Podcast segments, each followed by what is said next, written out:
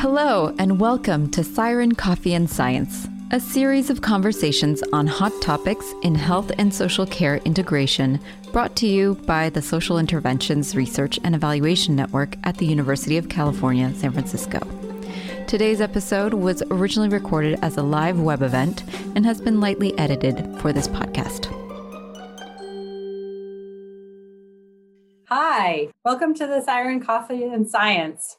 I'm Dr. Elena Byhoff, and I'm an assistant professor in the Department of Medicine at Tufts Medical Center and Tufts University School of Medicine. Today's conversation continues to explore the topic of awareness.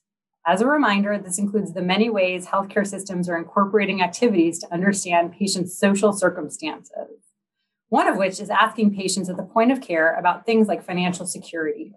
I'm thrilled to have the opportunity to talk today with Dr. David Schleifer, who is the Director of Research at Public Agenda a national partisan nonprofit research and public engagement organization. In our conversation, we will explore work we've both been involved in around patients and caregivers' perspectives about the acceptability of social risk screening in the context of clinical care settings. So, hi, David. Hi. Nice to be talking to you. Nice to be talking to you too. I'm really excited to have this coffee and conversation with you, coffee and science mm-hmm. conversations. I just kind of wanted to introduce this conversation that the reason we're on this all together, sponsored by the Siren folks, is because we both did research projects in the same space, thinking about acceptability and perceptions about being asked social risk screening questions. And so I just want to to toss it out to David first to kind of give us an overview and talk a little bit about the research that Public Agenda has done in this space. So, David, you've got the floor. Sure. As Elena mentioned, so Public Agenda is a nonprofit, nonpartisan organization, and all of our work is about giving people a greater voice in the systems and institutions that serve them. So, um, and we do that through qualitative research and survey research as well, and also through public engagement. And with this specific project that we're going to talk about today, we were actually approached by the United Hospital Fund in New York. United Hospital Fund, they were actually doing this larger project where they were convening a learning community of pediatricians and social service providers that were trying to scale up social needs screenings for low income parents of young children in New York City.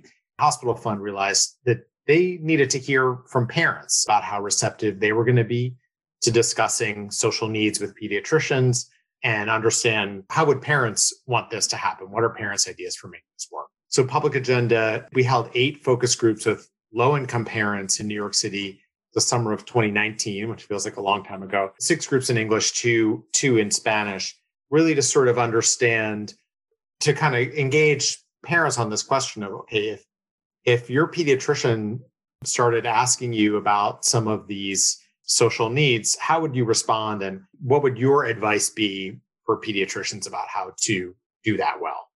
Elena, maybe you can talk about the research you did because I think we looked at different populations and maybe you can tell folks yeah. about, about your work and how they fit together. Yeah, that's right. As I read the public agenda, I guess report or brief, I'm sure you'll mention it where people can go and find it later. I read it with great enthusiasm and marked it up, all read all over because it was so similar yet importantly different from some of the work I was lucky enough to work on. So I myself am a primary care doctor. Along with my research hat, I, I see patients.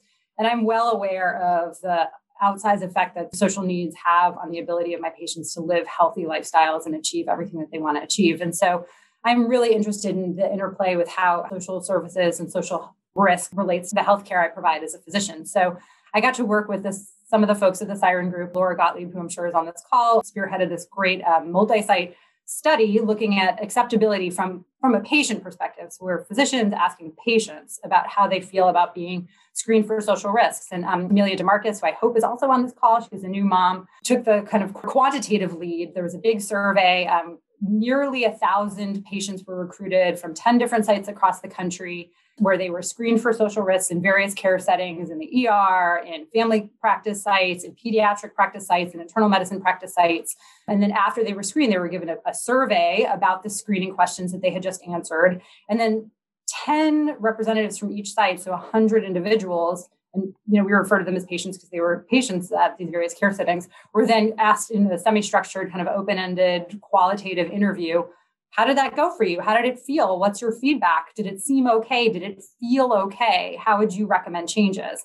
And so, thinking about from the frame of asking you know, you just experienced this social risk screen. How did it feel? What do you think? How can we make it better? Or was it good already? Compared to your methodology, where you really said, if a pediatrician were to ask you, so I just wanted to kind of talk a little mm-hmm. bit now that we've set up the way the studies were run and how they might be different um, one from a patient frame, one from just a kind of a community member frame, and the other from a hypothetical frame if you were to be asked these questions versus our kind of more concrete, you just answered these questions. Think what are your thoughts about those different approaches? And can you highlight some areas where our findings might have been different, or at least talk about your findings? Mm-hmm. Yeah, I think the difference between a hypothetical and conversation that we were asking about in, in your work, which was like, okay, this this thing just happened. Um, I think it's it's really important because you know I think this comes through in in the in the report that we wrote, which I I should say it's it's on the public agenda website. It's it's the report's called "It's About Trust." It's on the public agenda website. I think it's on the front page. But there'll be a link to it in the recording as well. You know, I think people were skeptical.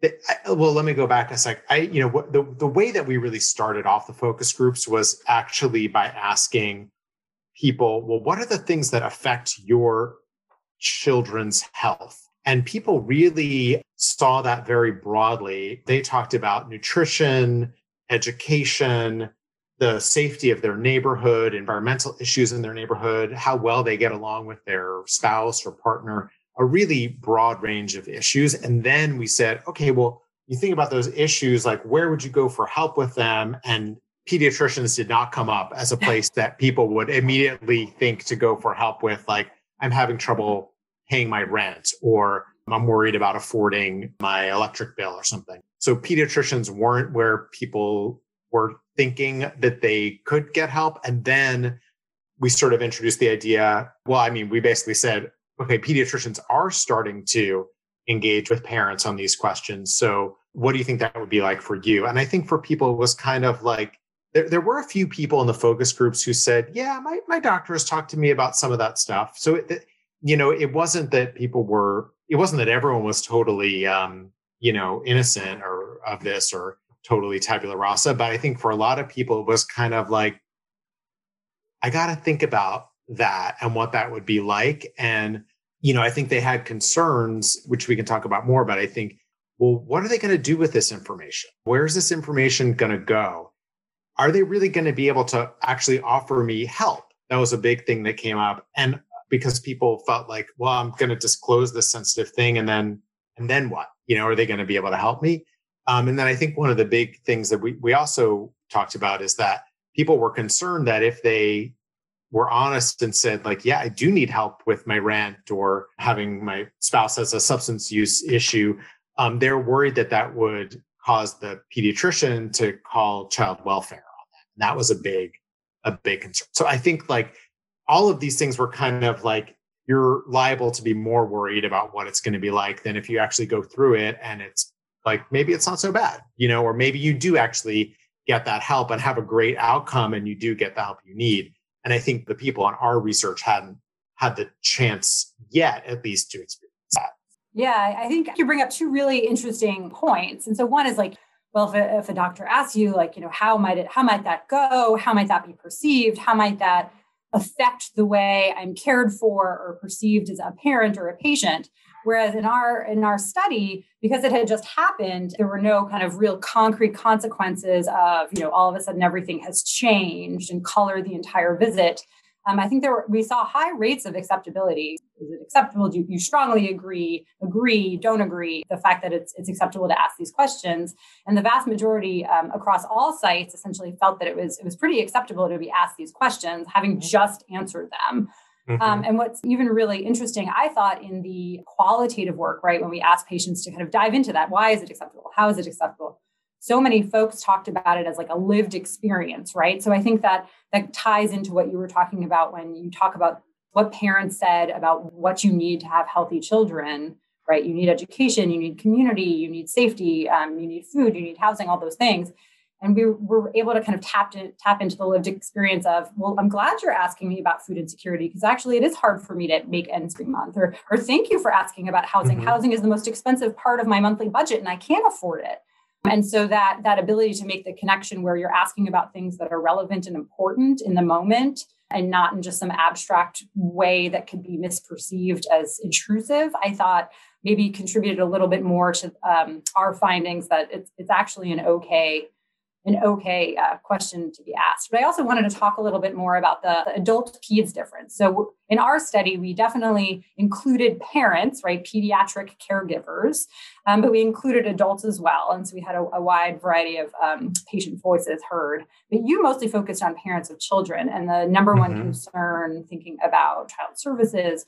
And so I was wondering if you had any more thoughts in terms of like why there might be some more concerns or some hesitancy on the part of the, the parents in your study. Right. As you said, they, they're all parents of young children, so five and under, and they were all low income parents. So I think that there were these, you know, there are concerns about child welfare investigations being triggered. People sort of wanted help, but they were worried that it could come back and bite them, as one of the focus group participants said and I think that that's, I just think that with children um, in the mix, like there really is something at stake for people. And a lot of participants in the group said, you know, they had seen child welfare investigate friends, family, people in their buildings and whatever. And, and even if it didn't result in loss of custody, the investigation itself is a traumatic experience. And people really did not want to go through that. They were worried, afraid of that experience. And I think that there's, you know, we're talking about communities where there is historic trauma from, you know, the helping professions, which are well meaning professions, but these are communities that tend to experience systemic racism and, and classism, and social service systems are, are, are part of that, you know, and I, I think it doesn't by any means have to be that way, but I think that was one of the big concerns was like, this is my family that we're talking about. I should say, like, on the other side of that, as I mentioned, there were a few people who had had conversations with their pediatricians about social needs. There were also a few people who had really great relationships with social workers, and they talked about how wonderful those relationships with social workers are. And I think there's the great possibility for this to, to really work for people but I do think there's kind of a learning curve, let's say, for people, and maybe an initial sense of like, oh, something something bad to come out of this. I think that that was really a. I mean, I think one of the things that you said about the adult population is that people maybe felt like this is something that could benefit that they saw benefits potentially to them directly yeah, no, I think there's, I mean, there's two important um, points that you bring up, and I want to make sure we get to both of them. And um, I think one of the big ones, and I want to make sure I, I address it head on, is the idea of trust, right? The idea of, you know, can you trust your provider? What what is happening with this information? What is being done with this information? And can I trust my provider to use it in my best interest as opposed to report me to child services or report me to social services or, or whatever? And so I just want to put a pin in that for a moment because I think that's a really big open question. Um, but I also wanted to talk about like I think what, what you were kind of getting back to is like that, um, you know, thinking about like I think about it in a, a, primary versus secondary prevention frame, right? From a public health perspective and a medicine perspective, the primary prevention frame is so we see these kids in either a pediatric clinic or in a community setting who have unmet social needs, right? There's not enough food on the table. There are some safety concerns related to housing. There are some neighborhood safety, like any number of unmet social needs. But does that directly lead to immediate health consequences in the same way that in an adult population we're seeing the longer term downstream health consequences of a life lived with unmet social needs. And so just thinking about the framework of primary prevention in kids where sure there may be housing instability sure there may be food insecurity sure there may be you know kind of neighborhood social cohesion questions or gun violence questions but my my kid is relatively healthy and these questions feel intrusive versus on the adult side it's like well yeah i can't afford my medications for my three chronic illnesses and i can't afford healthy foods to help me with my obesity or my diabetes. And like yes it's those needs feel more immediate and directly relevant. And so i wanted to what are your thoughts on that? Yeah. Yeah. Yeah absolutely. I think the immediacy question is important and the way that it came through in in the groups that we did people went right to sort of picturing what it was like to be at the doctor at a doctor's appointment. And they've got multiple kids everyone's got an earache everyone's screaming you know they took the bus an hour across town to get there they waited an hour for the appointment to start. You know they have like immediate things that they need to address right now and so then the idea of like wait now the doctor wants to ask me about my mental health and how i'm doing like no we don't have time for this right now. So i think that that was another it's a very practical thing but it was very very real for people. And i think it kind of points to like okay well what would a practice have to look like in order for those kinds of longer more complicated conversations to be possible i think the other kind of piece of that is like not everyone has a great relationship with a uh, with a pediatric primary care provider and so or an ongoing relationship and i think that's where the, the trust issue comes in. But, you know, I think it's really different to think of someone that you know and trust and, you know, know is on your side and got your back saying like, you, you seem stressed versus a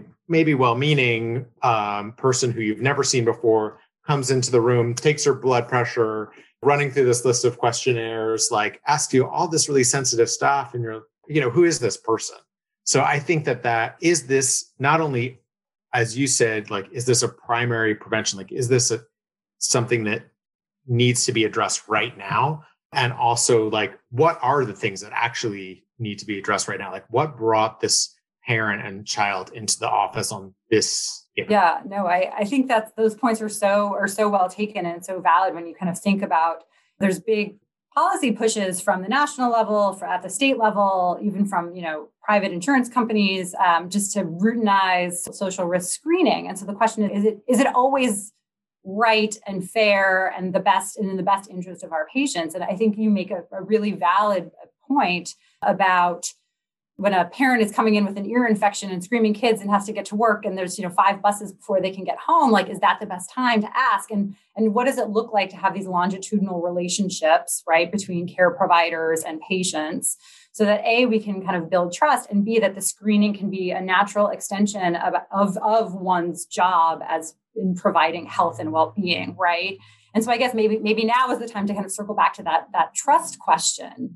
And I, I, you know, I think it's really important that in a lot of the work that we have done, especially the qualitative interviews, there has been general consensus that this should not be like a box check when you know insurance, address, are you smoking, are you homeless? Like that has never been the acceptable approach.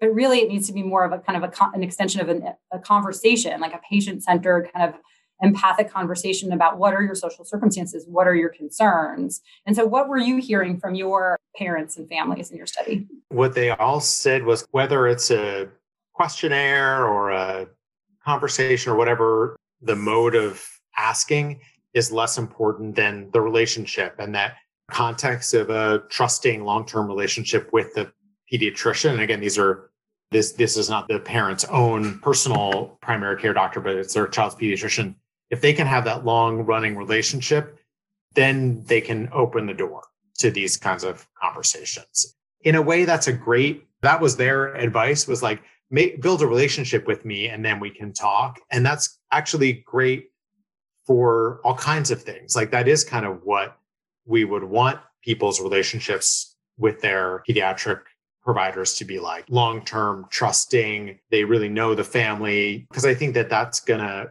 pay all kinds of dividends, not just when we talk about social needs screenings, but you know, managing all the other things that people are going to come to their to their doctors with. Yeah, I, I, t- I totally agree. And I think, I mean, I think it's getting harder and harder in the way that the healthcare system is existing or implemented now, where there's so much fractured care, there's so much acute care, urgent care, same day, where you're not seeing your doctor, right? And so, you know, if you don't have your doctor, can you just tell somebody who's, you know, checking you out for your your infection, your cough, your runny nose, real challenging life circumstances that are getting in the way of you being healthy or you affording medicines or you getting a, a, job or any of those kinds of concerns. And so I think these are important considerations when we talk about the patient perspective or the family perspective or the community perspective of answering these social screening questions in the context of a healthcare visit. What is that healthcare visit? What is the purpose of that healthcare visit?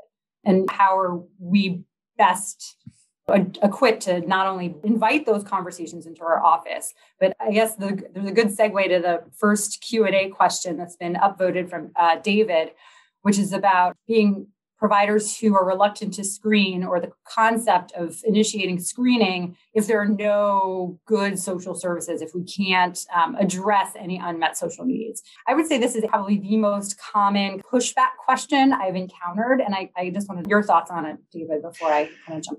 Yeah, I think this is the question that comes up every time that this topic comes up is in the focus groups that we did in among the parents there was tension on this question, like whether people would want to just talk it out versus whether people say like, no, there has to be help on the other side. And I feel like in these, in the groups that, that I did, you know, it kind of, I feel like it tended to be like, no, there has to be some kind of help there. But, you know, it was just these, you know, that's the nature of focus groups. It was just these people. I think, I, I feel like it, there's room for variation on this. It may just be, and maybe not a satisfying answer, but I think that there may be some patients who really do just want to talk it out, and that does make them feel better.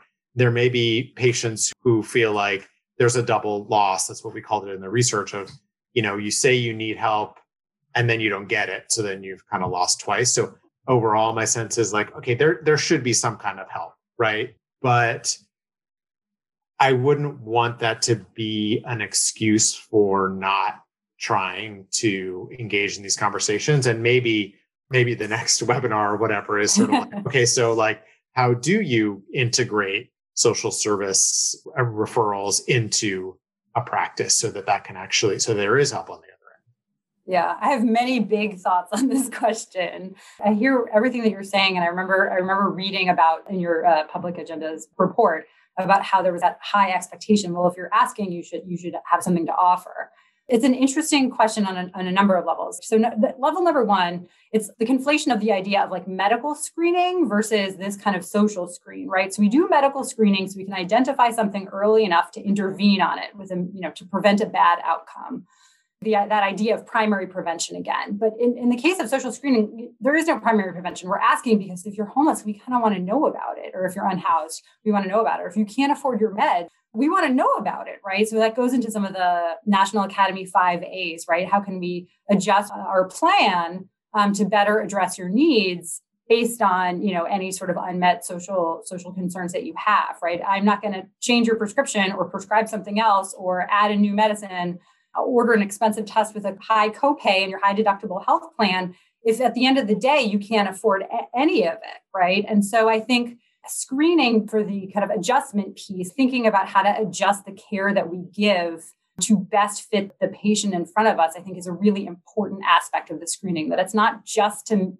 address the unmet need, but to also think about it as a whole person care plan, right? I'm not going to do anything that you can't afford or that doesn't align with your immediate needs because you have pressing social care issues or, or pressing child care issues. So that's on the first thought I had about it. And then the second th- thought I had was not a thought, it's um, the data from our study is many of the patients felt like it, it, it, wasn't necessary they understood like they were they were they were wise about the pressures and time constraints of healthcare and said that you're as a doctor, it is not your job to find me housing or to find me job training or to find me food or to enroll me in, you know, SNAP benefits, which is the Supplemental Nutrition Assistance Program or food stamps. It's your job to treat my diseases, but it helps you to treat my diseases if you understand what my social circumstances are. So they saw it as almost like an allyship, having that open conversation you know, on the one hand, yes, it would. I agree. It would be great if we could do something about everything. And I think it's. I think you're absolutely right, and it's an important next step to think about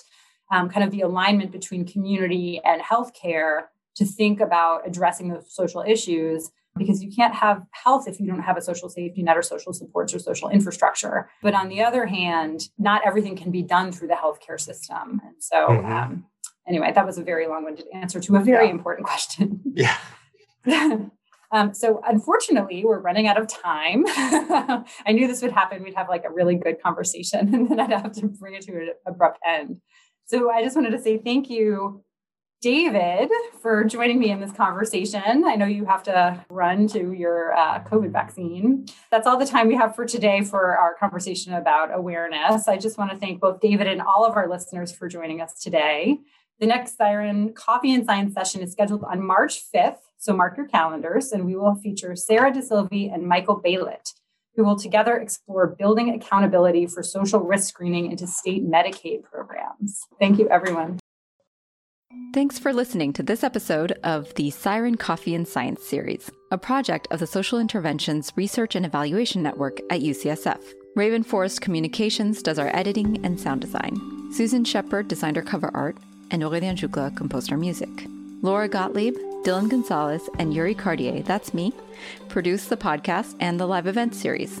Join us for our next live event by visiting sirenetwork.ucsf.edu. Questions or comments? Email us at siren at ucsf.edu. And lastly, let it be known that the views and opinions of the participants on this podcast do not necessarily state or reflect those of the Regents of the University of California, UCSF, UCSF Medical Center, or any entities or units thereof. Take care.